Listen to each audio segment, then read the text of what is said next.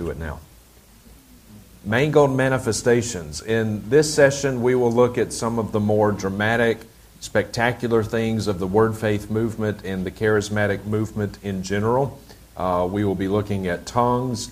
We will be looking at people who claim to go to heaven and just some kind of uh, bizarre stuff here.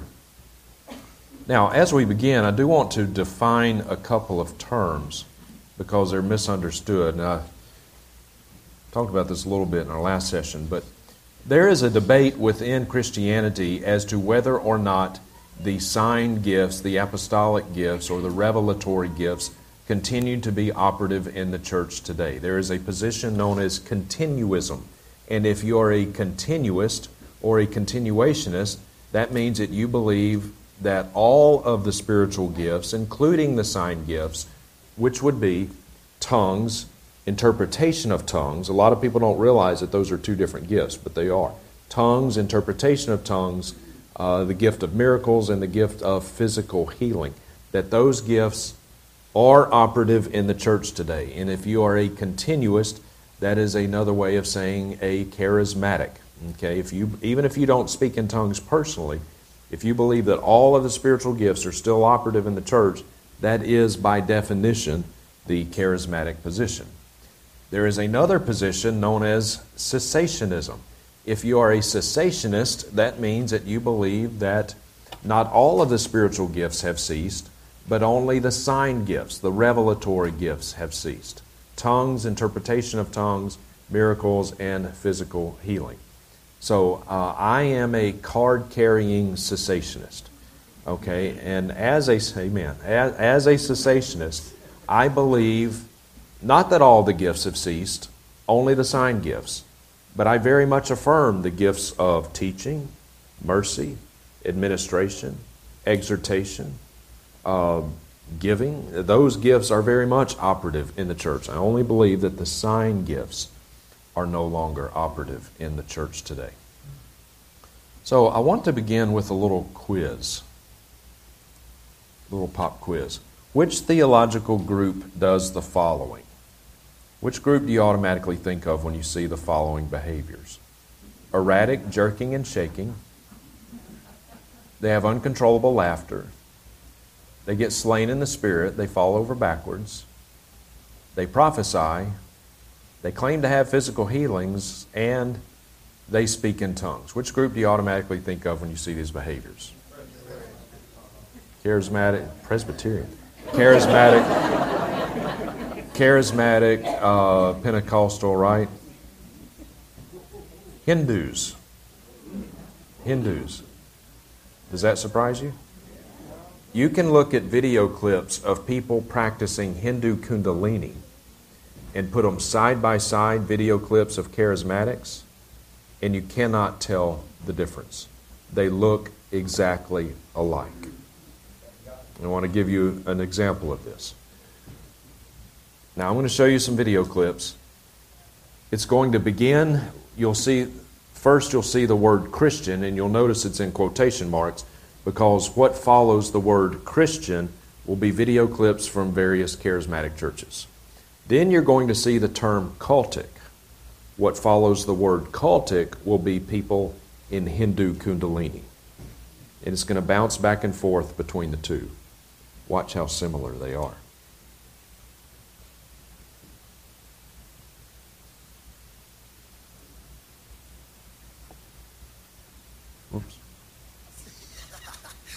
Let's see. We need volume here, guys. I'm going to start this over.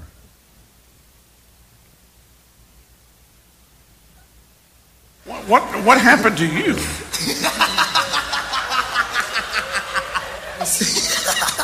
I was sitting here. I was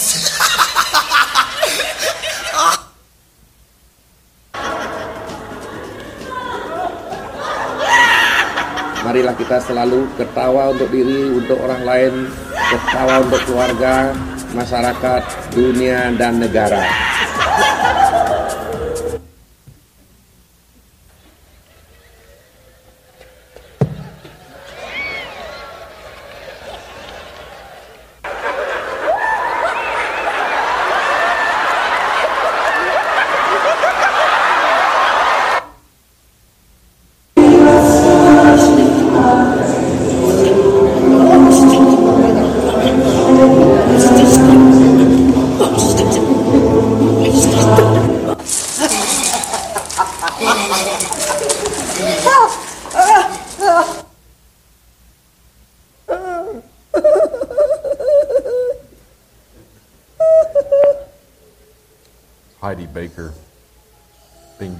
Spirit.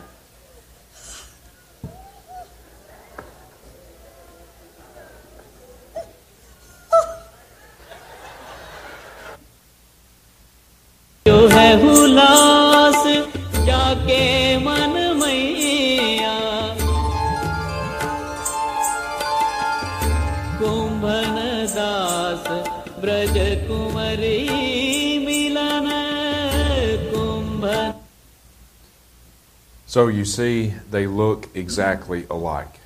You cannot tell the difference. People in the charismatic movement exhibit the exact same behaviors that people in Hindu Kundalini do. And that tells us that just because someone is exhibiting one or more of these behaviors is not necessarily an indication that ability is coming from God. Pagans do it too, and they do it in the exact same way. Dear friends, we cannot interpret the Bible by what we experience. We must interpret our experiences by the Bible. Now, I want us to talk about tongues a little bit because this is the kind of the distinctive of the charismatic movement. Um, it's what they're all known for. So, a brief overview here. A few bullet points. Number one, tongues are not unique to Christianity. Pagans do it too. Hindus speak in tongues. Mormons speak in tongues. Uh, some Muslims, if you can believe it or not, speak in tongues. There's a lot of Buddhists speak in tongues, and they do it in the exact same way that charismatics do. Tongues can be practiced in an ignorant, ungodly way. Tongues can be practiced in such a way that it brings attention to the person speaking in tongues rather than glorifying Christ and edifying His church. If done in public, in corporate worship, an interpreter must always be present and must always interpret. Paul says that tongues must be done by two or at the most three, each in turn, Paul says. And then he says, let one interpret. And if there's no one there to interpret, Paul says, let him remain silent. In other words, if there is no interpretation given, then it is not of God, period. End of discussion. It is false that all believers should speak in tongues. Some churches teach that if you are saved, your salvation will be evidenced by you speaking in tongues. And if you don't speak in tongues, well, then you must not be saved. But that is patently unbiblical. The Apostle Paul asks a series of rhetorical questions in 1 Corinthians 12. He says, All are not apostles, are they? All do not work miracles, do they? All do not speak in tongues, do they? And clearly, the implied answer to these rhetorical questions is no. No, they don't. So it's patently unbiblical to teach that if you are saved, you must speak in tongues. And we don't make that assertion for any of the other spiritual gifts, do we? Have you ever heard someone say, well, if you don't have the gift of administration, you're not a Christian? You know, no. I mean, if that's true, I'm not a Christian. You know, that's the whole point of the spiritual gifts. The Holy Spirit distributes to each one individually as He wills. Every Christian does not have every spiritual gift. gift. Also, tongues were for a sign of judgment. And this is something that the vast majority of people don't understand, and I myself didn't understand until 10 or so years ago, 10, 12 years ago. But there's only, there's only one place in the New Testament that gives us a reason, a function for the gift of tongues, and that is in 1 Corinthians 14 20 through 22. Paul says that tongues were for a sign, not to those who believe, but to unbelievers. Now, what did Paul mean by that? Did Paul mean that when an unbeliever sees you speaking in tongues, they will just be so impressed by that ability that they'll just have to come to know Jesus as Savior and Lord? No. That's not what he meant. And we know that that's not what he meant because there in that text, Paul quotes Isaiah chapter 28. So now the question is well, what's happening in Isaiah chapter 28? Judgment. Judgment. One of the signs that God was bringing judgment to Old Testament Israel is there would be a group of people in their midst speaking a foreign language, not unintelligible gibberish, but a foreign language, Assyrian or Babylonian. And which brings us to this point the genuine gift of tongues was known languages, not speaking in unintelligible gibberish. But when these when the Old Testament Hebrews found a group of people in their midst speaking a foreign language, then they knew, uh-oh, God's about to bring the hammer down. God's bringing judgment. And this is what Paul quotes when he gives us a purpose for the gift of tongues, better said, the gift of languages.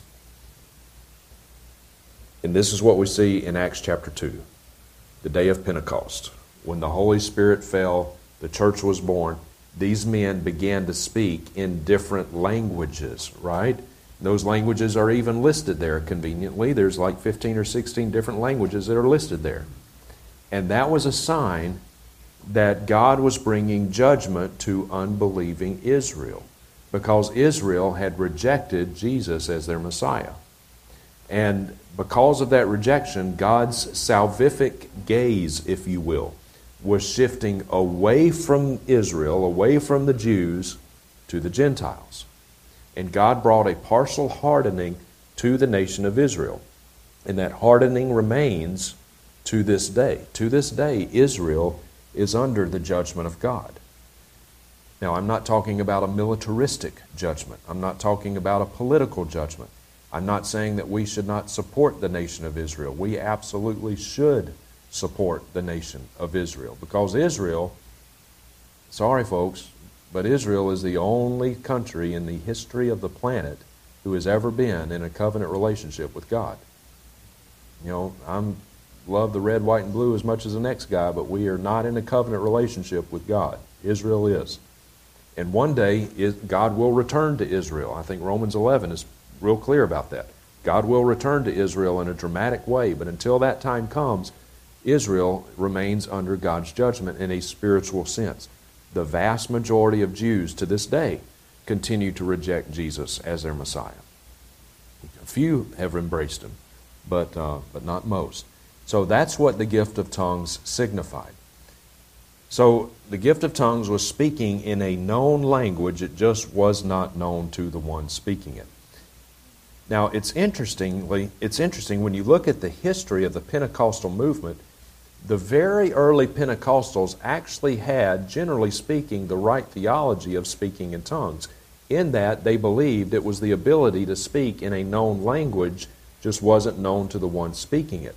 Charles Fox Parham, uh, he had this Bethel Bible College, and he decided that he would, in some of his, he would send some of his students off to different countries. One boat to Japan, one to China, one to India. And he believed that once they got there, God would give them the gift of languages, the gift of tongues. He says, The Lord will give us the power of speech to talk to the people of the various nations without having to study them in schools. He continues, there is no doubt that at this time, once they get to these different countries, his students, they will be they will have conferred on them the gift of tongues if they are worthy. Believing they will thus be made able to talk to the people whom they choose to work among in their own language. The students of Bethel College do not need to study in the old way to learn the languages. So he got 18 of his students put some on a ship to China, some to India, some to Japan, believing that once they got there, they'd be able to walk off the boat, God would give them the gift of tongues, and they'd be able to converse to the people. Well, it didn't take very long to realize that that didn't work.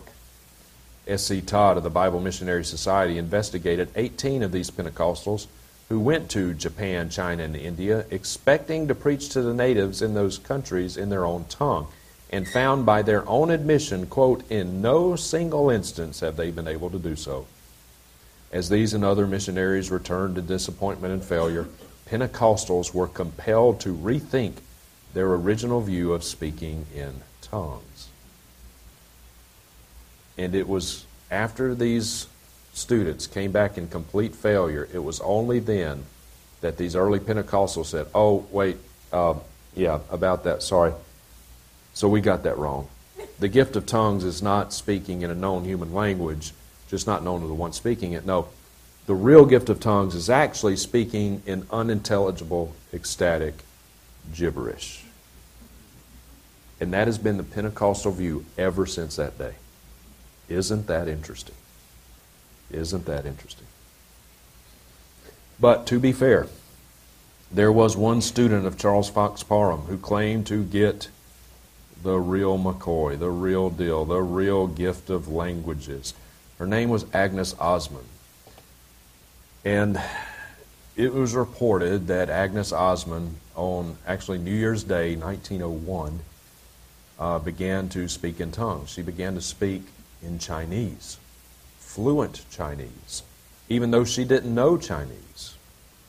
Not only could she speak in Chinese, but she could even write in Chinese. Now, unfortunately, we don't have any audio recordings of Mrs. Ozman speaking in Chinese. However, we do have photocopies of some of her writings in Chinese. Would you like to see them?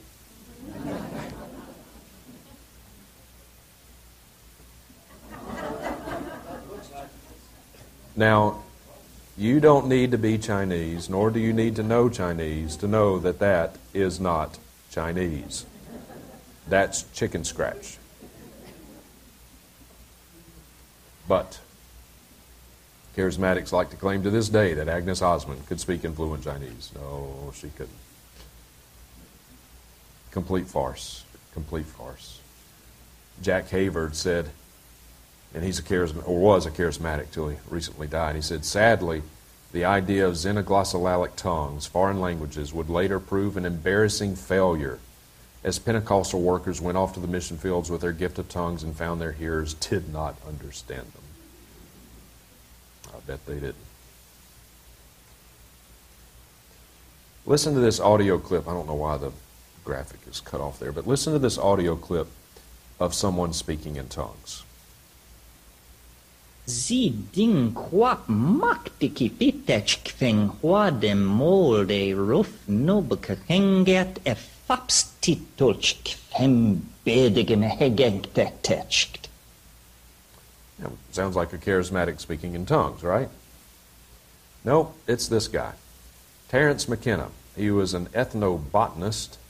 He wrote on the theoretical origins of human consciousness and rave culture and was an expert, an expert, mind you, on metaphysics, shamanism, and psychedelic drugs. I bet he was. This was not a Christian. Not even remotely. Didn't claim to be a Christian. And yet, he could speak in tongues. Interesting. It's just a learned behavior. Now, I want to show you a video clip of um,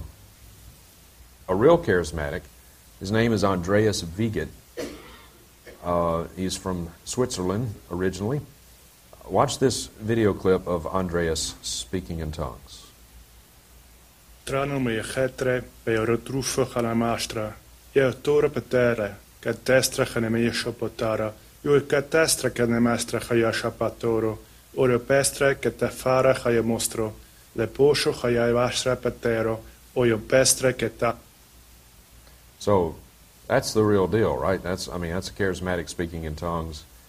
Um, I didn't give you the full truth. He was a former charismatic. He is no longer a charismatic. Andreas is now a card carrying cessationist, as am I. But he used to be charismatic and he used to speak in tongues. Watch what he has to say here. Guys, this is not meant to be offensive, but we have to be honest. Modern tongue speaking is not supernatural. In the Bible, the gift of tongues is never identified as ecstatic speech or free vocalization. No, it is always the supernatural ability to speak in previously unlearned, intelligible human languages. But what I want to do in this video is to offer you further thoughts that help you to see that modern glossolalia is not produced by the Holy Spirit. One thing that demonstrates that are the countless people who kept their ability to speak in tongues after becoming cessationists. In fact, I myself am a former charismatic who can still speak in tongues. So let me give you a demonstration of that. And then he went on to do the first clip. So here's a former charismatic, used to speak in tongues, used to think it was a real deal. He prayed in tongues even. But now he's a cessationist. But guess what? He still has the ability to do speak in tongues. It's a learned behavior. You can teach a canary how to speak in tongues. And I can't tell you how many people like Andreas that I've spoken with over the years, and they have the exact same testimony that he does. They used to be charismatic, they spoke in tongues, now they're cessationists. But guess what? They still have the ability to do. They can still speak in tongues. Why? Because it's a learned behavior. My guess is there's probably some people here in this room that used to be charismatic, used to speak in tongues, and now you don't. But I guess my guess is that if, if you were asked to do it, you could probably still do it. It's a learned behavior. So, now you'll hear charismatics say, well, I speak in tongues because when I pray in tongues, Satan can't understand what I'm saying. Have you ever heard that? A lot of charismatics say that. You know, when you when you pray in tongues, you're praying in the tongues of angels, you see. And Satan doesn't understand that. So you kind of slip one in under old Lucifer there. It's like we're we're talking in code. And so because tongues, you see, is the prayers in the language of angels, and Satan can't understand the, the, the language of angels. Does that make any sense? What is Satan? He's an angel. He's a fallen angel, but he's an angel. So if you want to pray in some language that Satan does not understand, then the tongues of angels would be the last language I would recommend you praying in. That's what he is. Doesn't make any sense, does it? So it, it just, it, everything that charismatics believe about the gift of tongues is completely and totally wrong. It bears no resemblance to the genuine gift of languages. Okay. Um, crucial to the charismatic position is the answer to this question Are there apostles today? Capital A apostles, as in people who hold that office. Well, the charismatic position, of course, says yes, that there are. The Word of Faith and the R movement. But to be an apostle, you had to meet three different requirements. Now, technically, there were four different requirements. The first one was you had to be a man, but assuming you were in that half of the population, there were three other requirements you had to meet. Number one, you had to be a first person eyewitness of the risen Lord Jesus Christ. You had to see Jesus raised from the dead with your own two eyes. None of those guys are around anymore. Number two, you had to be directly appointed by Christ to be an apostle. You didn't run a campaign. Okay, you didn't just wake up one morning and decide, you know, I want to be the next apostle, and so you run down to the local print shop in Jerusalem and have some campaign signs printed up. Vote for me, your next apostle. No, you had to be directly appointed by Christ to be an apostle. And number three, you had to have the ability to perform the signs and wonders of an apostle heal the sick, cast out demons, on occasion, raise the dead. And to be an apostle, you had to meet all three requirements. And, dear friends, there is not a person anywhere on the planet today who meets even one of those requirements, much less all three of them. There are no more apostles today. Period. Period. And that is a devastating truth for the entire charismatic position. Now, this is way oversimplified, but I want to show you something that is known as the cascade argument for cessationism. If there are no more apostles today, and there aren't, then neither can there be any more prophets today. Now, how do we know that? Because the apostles and the prophets were held to the same standard, they operated under the same authority. And remember, uh, Ephesians 4, the church is built upon the foundation of what? The apostles and the prophets, right? So if there are no more apostles today, neither are there any more prophets today. If there are no more prophets today, neither are there any more tongue speakers today. Well, how can you make that leap? The gift of tongues, the genuine gift of languages, was also revelatory in nature, and it carried with it divine authority because it was someone being given a message by God to communicate to the body but he was communicating it in a language that he did not know and did not understand. So that carried with it divine authority. And someone with the interpretation of tongues, or better said, the gift of translation of tongues, could translate. The, in fact, let me. I want to show you. I want to give a demonstration of what tongues would have looked like. Um, tell me your name again, brother. Uh, Algene. Algene. Can you stand up just for a second? So let's pretend like we're at uh, whatever. We're at uh, Grace Church in Jerusalem in the year AD 55. Okay, right in the middle of the apostolic era. All of the apostolic gifts are still in operation. So we've met for corporate worship, and God gives Brother Algene a message to communicate to us. But instead of communicating it in English, all of a, all of a sudden Algene starts speaking fluent uh, Swahili. Do you speak Swahili? So he speaks fluent Swahili, even though he doesn't know Swahili.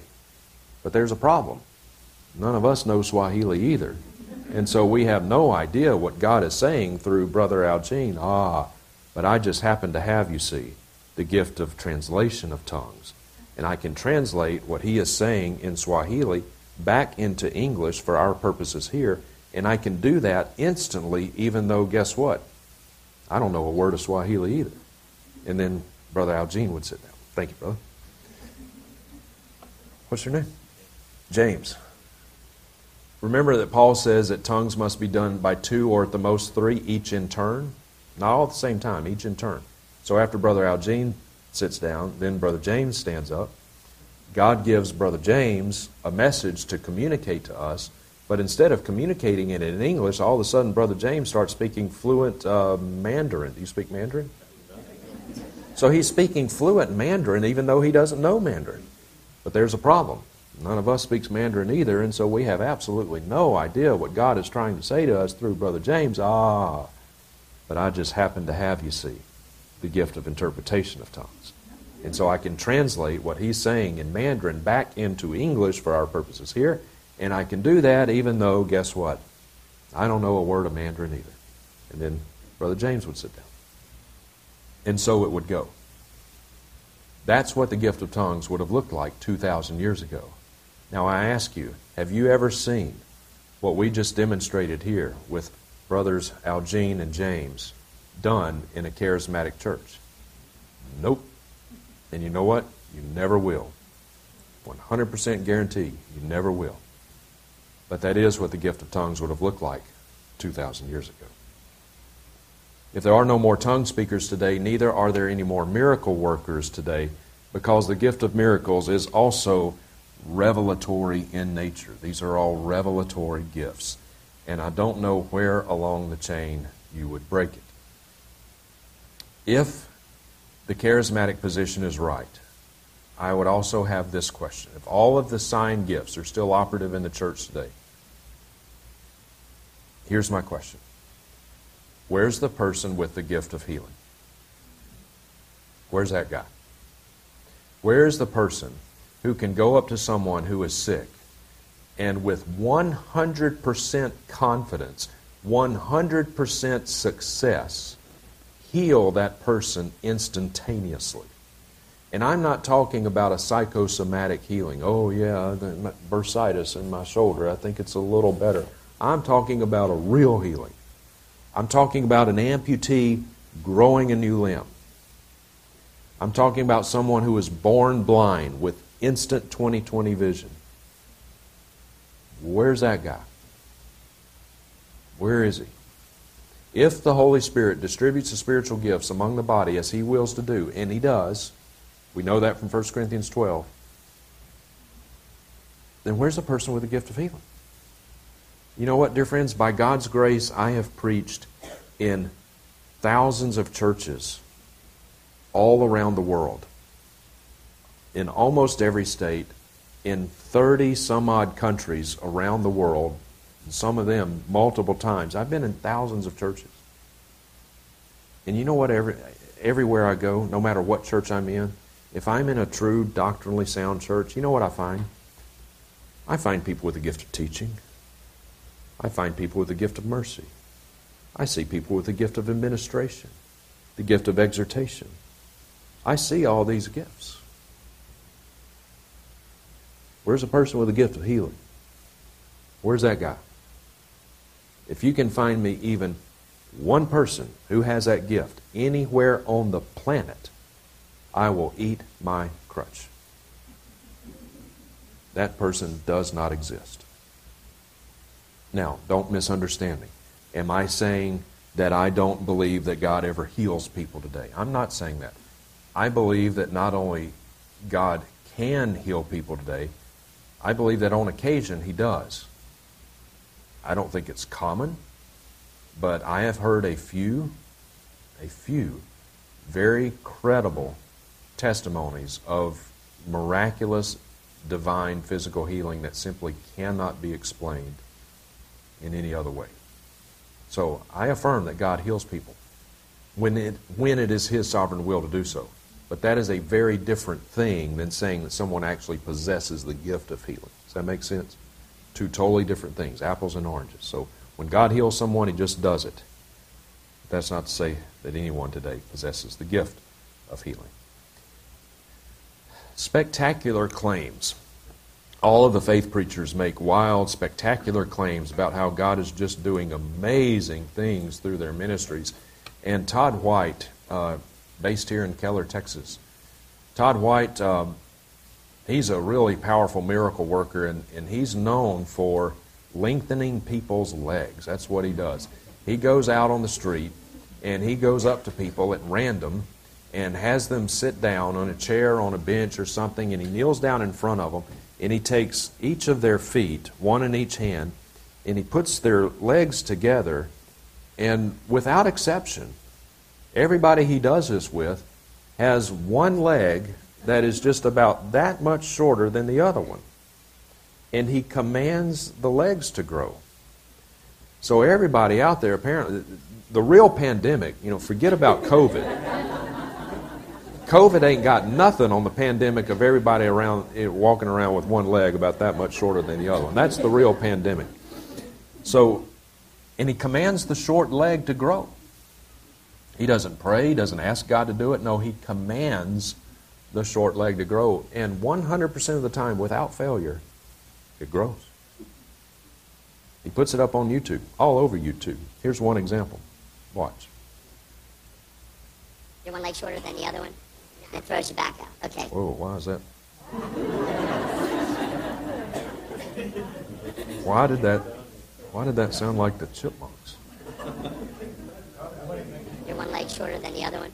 And it throws you back out. Okay, so regardless of, like, well, yeah, no matter what. So what I'll do, regardless of oh. what you believe, I'm going to pray for you, and Jesus is going to grow your leg out and heal your back. You don't even have to believe, dude. So You get into the, the weirdest place of belief that you want. You can unbelieve as much as you want, and God's going to grow your leg out and heal your back. I promise. Man, you grew up. Now I'm going to I want to pause it here. Uh, did you notice Todd White says uh, he says you can unbelieve as much as you want. Get in the weirdest place of unbelief. The reason that Todd White could say that with such confidence to this guy doesn't matter what you believe. It's going to work. The reason he could say it with such confidence is because he knows full well that what he is doing is a trick. Right now. Jesus' name. Look at it. See it? Whoa. Look at that. Do you guys see that right there? Yes. It's longer now than the other one. So, Father, I thank you for a brand new back, God. I thank you that it's not about religion, it's about Jesus. So you heard the guy in the background. He, he said, "Look now, it's longer now than the other one." You know, so I guess God just kind of overshot it a little bit, and so now the leg that was short is, is now the long leg, and the leg that was the long leg is now the short leg. So God's going to have to command the now short, formerly long leg to grow to match the other one.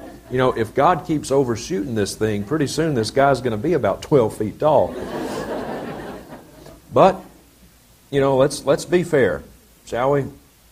Before and after. Wow. I mean, the leg did grow, right? Not so much. Here's how he did it.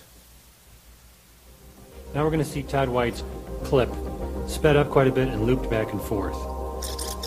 Now, this is where we can see what's really going on here.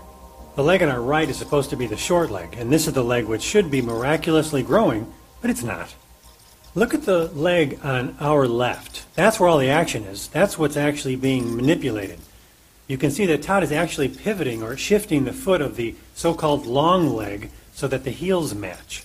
Now, he's doing this very slowly over time, but it's painfully obvious when you speed up the clip.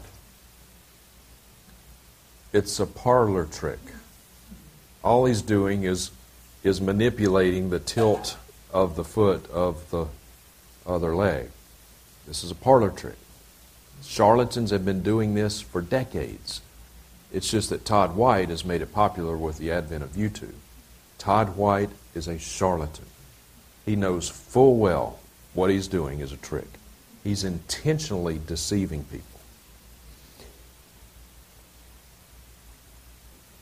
The miracles that are being performed, quote unquote, by the modern charismatics, dear friends, bear no resemblance to the true apostolic miracles of the New Testament. No resemblance. When the apostles healed people, everybody recognized it. The miracles that were worked at the hands of the apostles were undeniable. Undeniable. In Acts chapter 3, you remember that Peter and John healed the man who was born lame from his mother's womb, right? Born crippled. Peter and John healed him instantly. And that miracle was evident to everybody. In fact, so compelling was the miracle that the Pharisees brought him in and they interrogated him. And the Pharisees said this in Acts chapter 4, verse 16. They said, What shall we do with these men? For that a notable sign has been performed through them is evident to all the inhabitants of Jerusalem, and we cannot deny it. You can't deny true signs and wonders. Even the enemies of the gospel had to admit, uh, yeah, we can't deny it. I can deny all day long that Todd White is lengthening people's legs.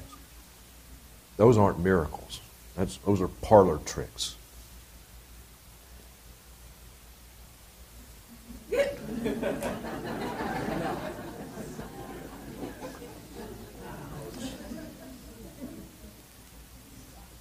Fact check, that's true.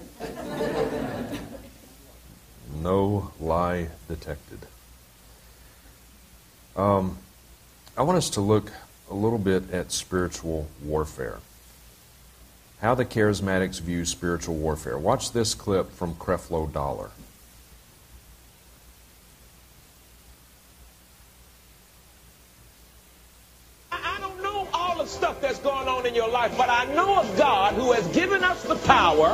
If we will release our authority in faith, we can see things change today. It don't take another two or three months. It takes you getting mad at the devil, mad at the circumstance, mad at the sickness, mad at the lack, and say, I will not take this no more.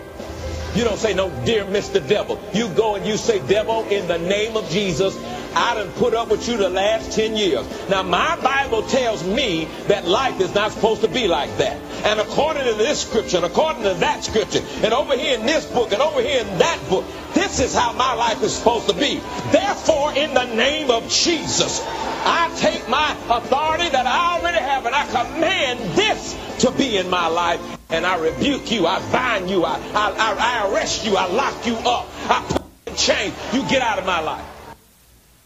Wow, that's dramatic. Going to Satan, I arrest you, I bind you, I lock you up, I put you in chains. Yeah. You let old you let old Lucifer have it there. You know. This is what the charismatics believe that spiritual warfare is about.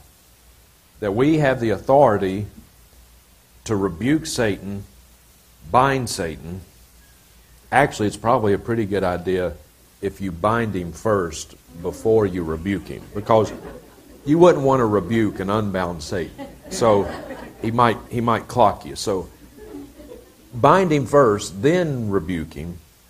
Have you ever wondered all these people going around binding Satan? Who's the fellow who keeps letting him back out? That's what I want to know.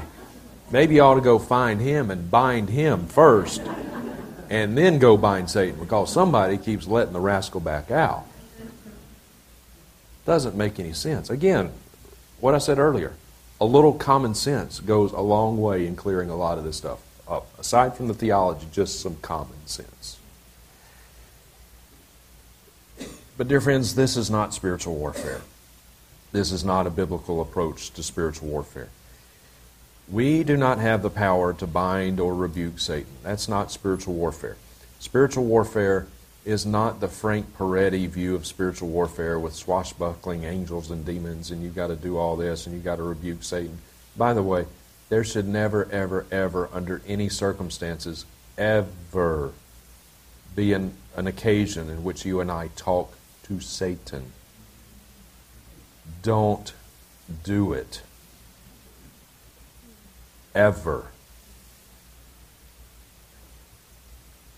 You remember in the book of Jude, verses 8, 9, 10, 11? Book of Jude, interestingly, is basically entirely de- dedicated to false teachers, or describing them. And it says that Michael the archangel and Satan had a dispute over the body of Moses. We don't know exactly what that looked like. But it's interesting when Michael the archangel and Satan had a dispute over the body of Moses, it says that Michael did not dare pronounce against Satan a railing accusation, but rather he said, The Lord rebuke you. Friends, if Michael the archangel wouldn't rebuke Satan, probably a pretty good idea you and I not try to do it. Rather, he said, The Lord rebuke you. We don't have the power to rebuke Satan, much less bind him. We don't have the power to cast out demons. Did the apostles do that? Yep. Are we apostles? Nope. Nope. Real spiritual warfare is not the Frank Peretti stuff. Real spiritual warfare is not rebuking and binding and oh, here's another one. Breaking generational curses. You've heard that? If you're a drunk, it's not your fault. You see, you've got the demon of alcohol that has been passed through. Your great, great, great, great grandfather was a drunk, and the demon of alcohol has just been passed through your bloodline, and, and you just can't help it. You know, if, if you're looking at porn, oh, that's not your fault. You've got the demon of pornography, whatever that is. You got to break that generational curse. That's garbage. All that stuff is is a way of absolving people from their one responsibility to do one thing, and that is to repent.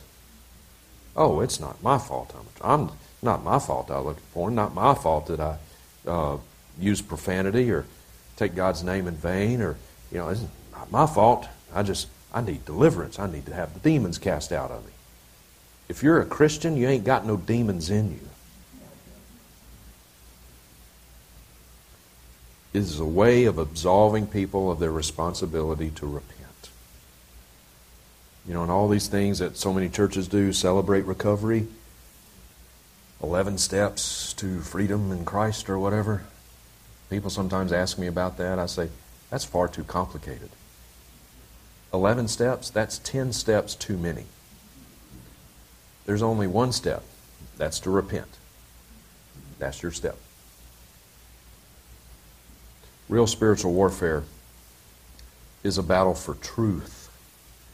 It's not a battle for territory. We're not trying to take back territory from Satan. I would commend to you, if you want to do a deep dive on spiritual warfare, check out this book entitled Truth or Territory, written by Jim Osman. He's a pastor in northern Idaho. Good guy, good friend of mine, one of the best expositors of Scripture I've ever heard. Uh, really, really good guy, and a, a deep dive on uh, spiritual warfare. And you can get, he's written several other books too, but uh, get his webs, uh, get his uh, books at jimosman.com. By the way, all of the money that comes in from selling his books, every penny of it goes to help retired missionaries and uh, to help them in their later years where they can't, you know, do mission work anymore. And uh, so he doesn't keep any of it, not a, not a penny. I've got as much respect for Jim Osman as I do just about anybody. But excellent, excellent book. All right. I want us to. I have a fairly new section in my seminar, uh, this particular session, entitled Why Are Charismatics So Weird? and let's just be honest. They are. They're weird. I want to give you a, a, few, show you a few clips. This is from the Jim Bakker show. You might remember Jim Bakker. Uh, Jim Bakker was uh, infamously, famously arrested back in the late 1980s for fraud. It's hard to arrest a preacher for fraud because, you know, freedom of religion, that's a wide berth. And if it's my religion to say, if you give me $1,000, God will heal you of cancer, if you're foolish enough to believe that, well, that's my religion. You know, it's your religion. And so it's, it's hard to get. Sometimes I'm asked, why, why do these prosperity preachers, why do they never get prosecuted? Well, it's freedom of religion. So, uh, but anyway. But he, he actually was arrested for fraud. I mean, legitimate tax fraud and all kinds of stuff. Sexually immoral, the whole thing, which is typical of false teachers. But, uh, and, and he spent time in prison, and in prison he wrote a book entitled I Was Wrong. He says that he came to a place of real repentance. He realized that what he had been telling people was wrong. So he wrote a book entitled I Was Wrong. But now he's right back doing the same thing that he was doing before. So I guess now he needs to write another book, I Was Wrong About Being Wrong. anyway, this is a, a guest on his program not long ago. Watch this. After Derek and I got married, one night, this other Derek appears in our bed. The real Derek is lying down next to me. Other Derek. I'm Larry. This is my brother Daryl. That's my other brother Daryl. Other Derek sits right up out of it. It startled me. I knew that was not Derek. And so I asked this critter, Who are you? Because he clearly wanted to have sexual relations. And I said, he said, Come on, I'm your husband. I said, Who are you? And he had the nerve to claim to be Ahasuerus, Xerxes. Other Derek raised up in her bed. You know, it's just lunacy, absolute lunacy. Uh, watch this from a woman named Jenna Winston. She used to be on staff at Bethel Church. Now she's kind of gone off and doing her, doing her own thing. But watch this from Jenna Winston. This is creepy. That um, not long after I got there, I ended up having um, this encounter. Well, no, I ended up having what I now know to be natural deliverance. Okay, so much Jesus was going in and all of a sudden, to me, it felt like I got connected to all of this rage, and I started screaming and yelling and cussing and throwing stuff. And now I know it was actually the demons leaving. And I passed out on my bed, and that is when Jesus became real for me because Jesus walked in there and laid in that bed with me and started to play with my hair. And instead of telling me all the things I needed to fix, mm. he said, I am so sorry for all the things that happened to you that made you not want to feel.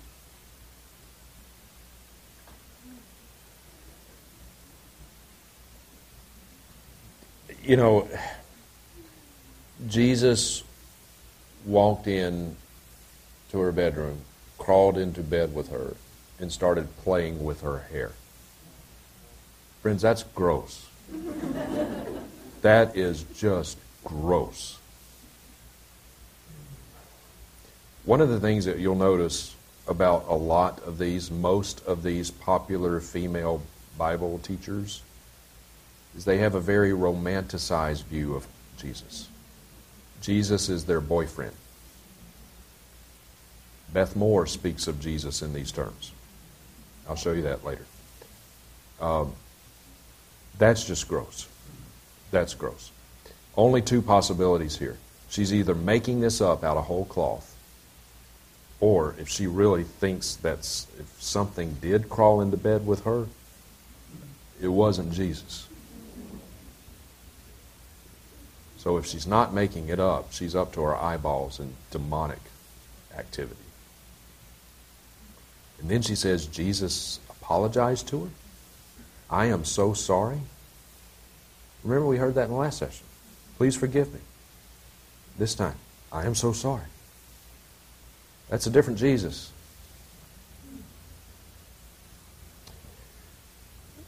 This from Kat Kerr. Have you, have you seen Kat Kerr? Kat Kerr is the pink haired prophetess. The first thing you notice about her, is she's got pink hair. And it's not just a simple fashion preference. No, uh, you see, Kat Kerr shuttles back and forth between heaven and earth regularly. She goes multiple times per day. Per day. She goes to heaven with the frequency that you and I go to the restroom. She's constantly, and there's all kinds, she tells us all kinds of neat stuff about heaven. Uh, she says that uh, in heaven it's uh, you can ride dinosaurs because the dinosaurs are up there, but they're very friendly. And uh, so if you've ever wanted to ride a brontosaurus or a, a T Rex, um, you're in luck because you're going to get to do that. She said that Christopher Reeves is in heaven, and uh, you know Superman. Of course, uh, she said his responsibility in heaven is to teach people how to fly. Because after all, he's Superman. And um, Michael Jackson is in heaven. Yeah. Uh, John Wayne is in heaven. She says John Wayne is still making Western movies in heaven. So, you Western movie fans out there, you'll be happy to hear that. So, all kinds of stuff in heaven. And this particular video, she tells us that she went to uh, one of the regions in heaven, and it's called Christmas Town. Watch this. And I might have a few edits in here along the way just to illustrate absurdity, but uh, here we go. One of the places I was taken to is a, a place in heaven where it snows all the time. The snow is alive. Everything in heaven has life. The plants sing, the plants talk, the birds, the creatures, even the buildings shout out, the ground shouts out all the time and worships Jesus Christ. They have a place called the Friendly Forest. Apples!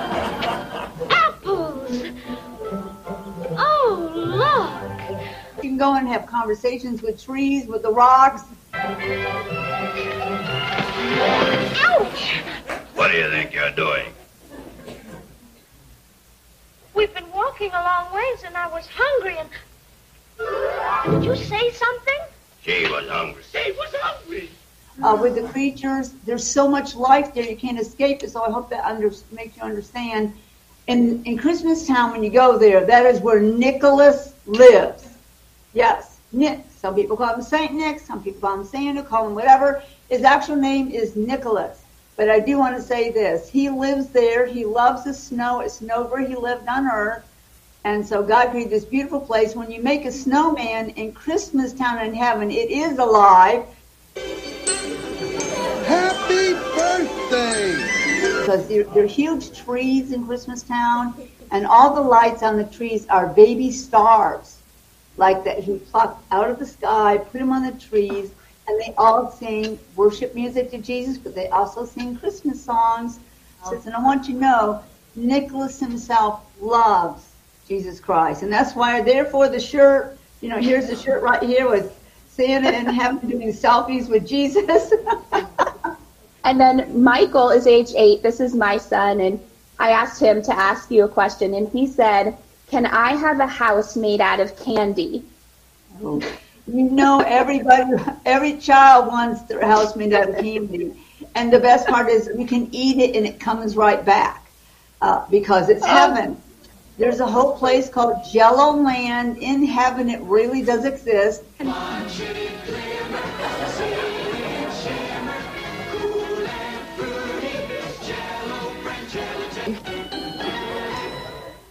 And then part of that land, of course, there's there's houses made out of candy. They're made out of all kinds of things. I know there's chocolate waterfalls. Probably would be a part of that mansion made out of candy. Uh, you can just go jump out in the waterfall and drink the chocolate or swim in the chocolate.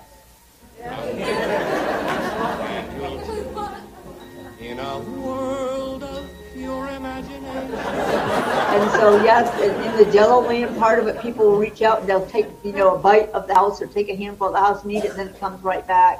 You can bounce in the Jello land houses also, and uh, but the candy house I think is a great idea. It makes me think of that game, Candyland.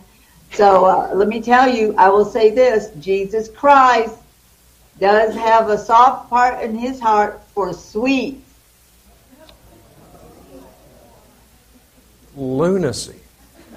lunacy. But she has millions of followers.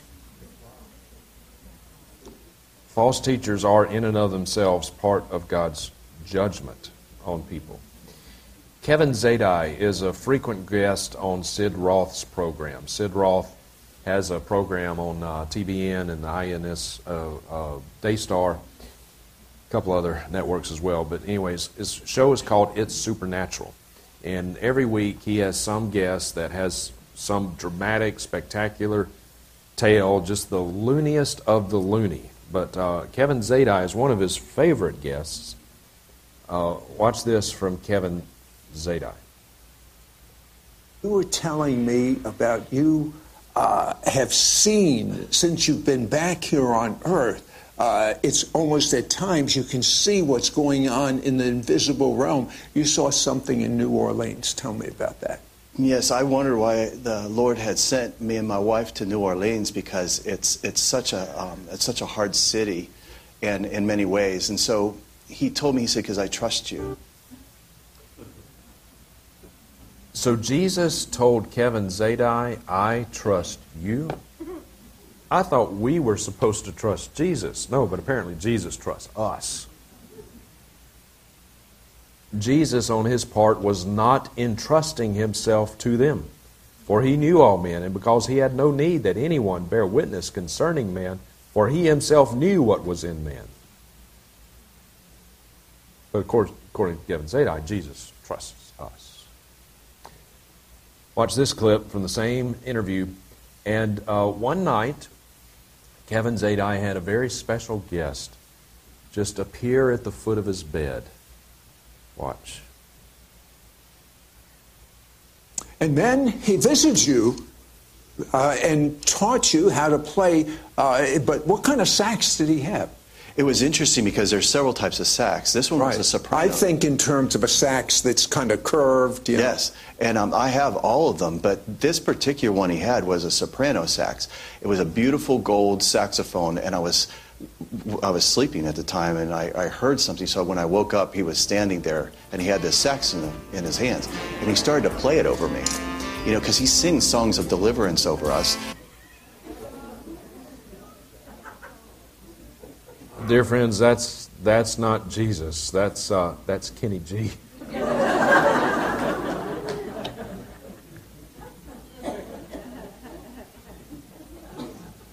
the looniest of the loony. Watch this from Sid Roth as he has a, a guest, and his guest on this program is named James Goll. Listen to what James Goll says we need to do, we need to say to the Holy Spirit. Watch. Hello, Sid Roth here, and how do you like this set? Another new show for the ISN network. Uh, James and Rachel Goll. The, the show was Family Feud. And my dad used to watch it, and he loved it. It's a family thing. And so I got hooked on it. I want you to see a few seconds of that right now. Let's roll it.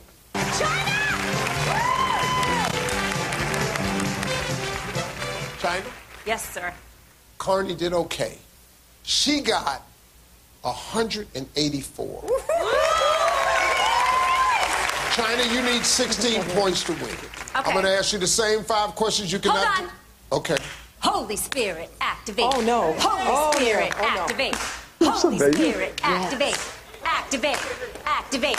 All right, let's go. 11 years has never happened before. I'm going to tell you something. I've started proclaiming that. In mm. fact, we just had an opening prayer, and that was how I started the prayer. That's Holy right. Spirit activated. It's totally not. Sid, I want to hear you rap it. Oh, you want to hear my rap? Come on, no, Sid. I want to Sid, tell I'm going to push I- you. what- I'll hey, come on you. now. That's Holy not fair. That's my activate. That's my job. Dave. Oh, you're right.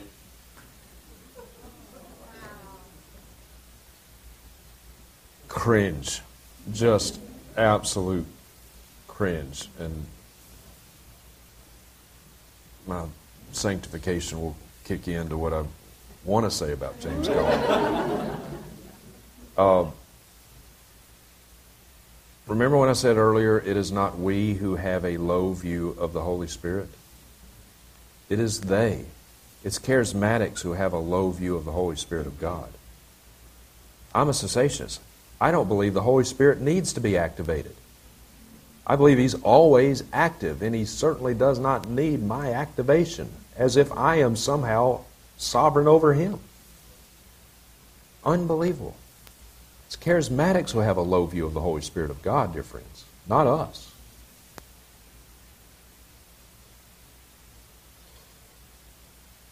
Hmm. Let's see. I'm gonna You choose here for time's sake. I want us to talk about uh, false prophets. How can you tell a false prophet?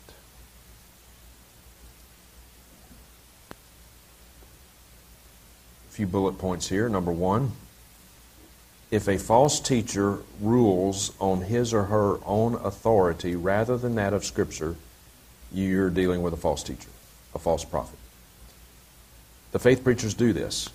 Uh, they are they are not known for expositing Scripture. Charismatics really don't exposit Scripture. They exposit their own dreams and visions. That's what they exposit. And they'll say, "Well, I, you know, I got this from God. I got a dream. I got a vision. God spoke to me. I went to heaven." They rule on their own authority. Catholic Church does this as well, by the way. Um, they appeal to church tradition rather than Scripture. Papal bulls when the Pope speaks. Number two, if a person peddles the Word of God for personal financial gain, you're dealing with a false teacher. Uh, now, it is perfectly biblical for a man who labors in the Word, an elder who labors in the Word, shepherding their flock. It's perfectly biblical for that man to be paid, to be compensated for his labors. That's perfectly biblical. We should do that for our pastors. But there's a difference between that and flying in private jets, wearing Rolex watches or Breitling watches that cost, honestly, some of these guys wear watches that cost 10, even 30 or 50 or even 100,000. I didn't even know there was a watch that was made that you could spend $100,000 on, but apparently there is. There's a, diff- there's a difference between caring for your pastor and caring for him well than that. There, and, and exploiting the poor and the sick, saying, Give me money, God will bless you. Give me money, God will heal you of cancer. If a person deifies man while diminishing the glory of God, Christ, and the Holy Spirit, you're dealing with a false teacher. The faith preachers do this all the time. They deify man. We are gods. And they diminish the glory of God in Christ. If a person habitually displays questionable moral character, then he or she cannot speak for God. And all of the faith preachers have questionable, to say the least, moral character. We saw that with the history of this movement, and you look at the big prosperity preachers today, uh, al- almost all of them either have already been exposed for immorality or the time is coming when they will be. Hillsong, Brian Houston, that if you've seen, have you raise your hand, have you seen the documentaries that have been done on Hillsong? That organization is saturated with sexual immorality. All the way up to the top, to Brian Houston himself. But let's Let's sing their music to worship our thrice holy God. Sure. One of the easiest ways to tell a false prophet is if he offers prophecies that just don't come true. Offers prophecies that do not come to pass. Um,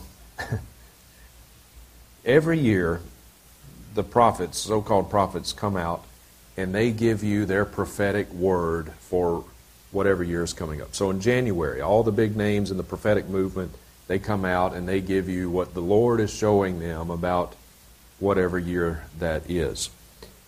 They all did it in uh, 2020, of course. All these people, you got Hank Kunneman, you got Perry Stone, Patricia King, David Herzog, Clarice, uh, whatever her name, Fluitt, um, Kevin Zadai, Cindy Jacobs, James Goll. You know, these are some of the big names in the prophetic movement. So they came out and they gave their prophetic words. Kenneth Copeland does the same thing, all of them do. What is the Lord going to do in this year? Well, January 2020, they came out and they gave their prophetic words. 2020 had, it was a year with some of the most earth shattering, globally consequential events that any of us has ever seen in all of our lifetimes and really in modern history. These clowns came out and they gave their prophetic words. Not a single one of them saw COVID coming. Nary a one of them did. After COVID got here, then they began to prophesy that it wouldn't last long. They said, oh, it'll be over by Passover. Passover of 2020. so they got that wrong. They didn't see COVID coming. Once it came, they said it would go away. It didn't. They didn't see the riots coming. Remember what happened after the George Floyd incident? And then riots in cities all across this country, night after night after night after night, burning down buildings, businesses, people being attacked and even killed. None of them saw that coming. None of them saw the President of the United States getting COVID, which he did, of course. And there's, there's one event in 2020 that everybody knew was on the calendar, and that was the United States presidential election. Okay? 100% of them prophesied that Donald Trump would win and would serve a second consecutive term in the White House. Watch these clips.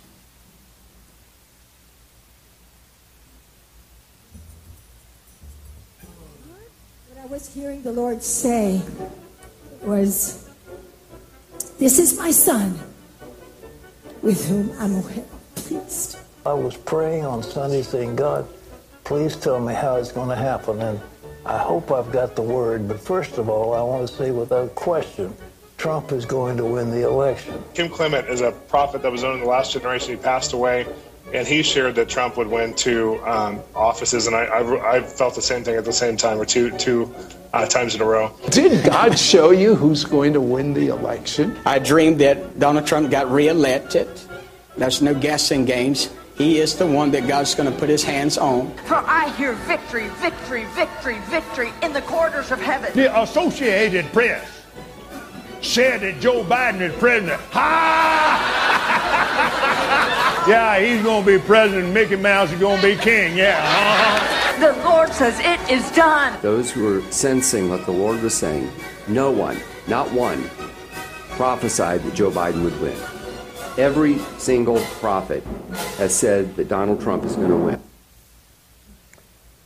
That is but a small sampling. There were literally, uh, I lost count, there are over 100 prophets, and they all prophesied the same thing that Donald Trump would win.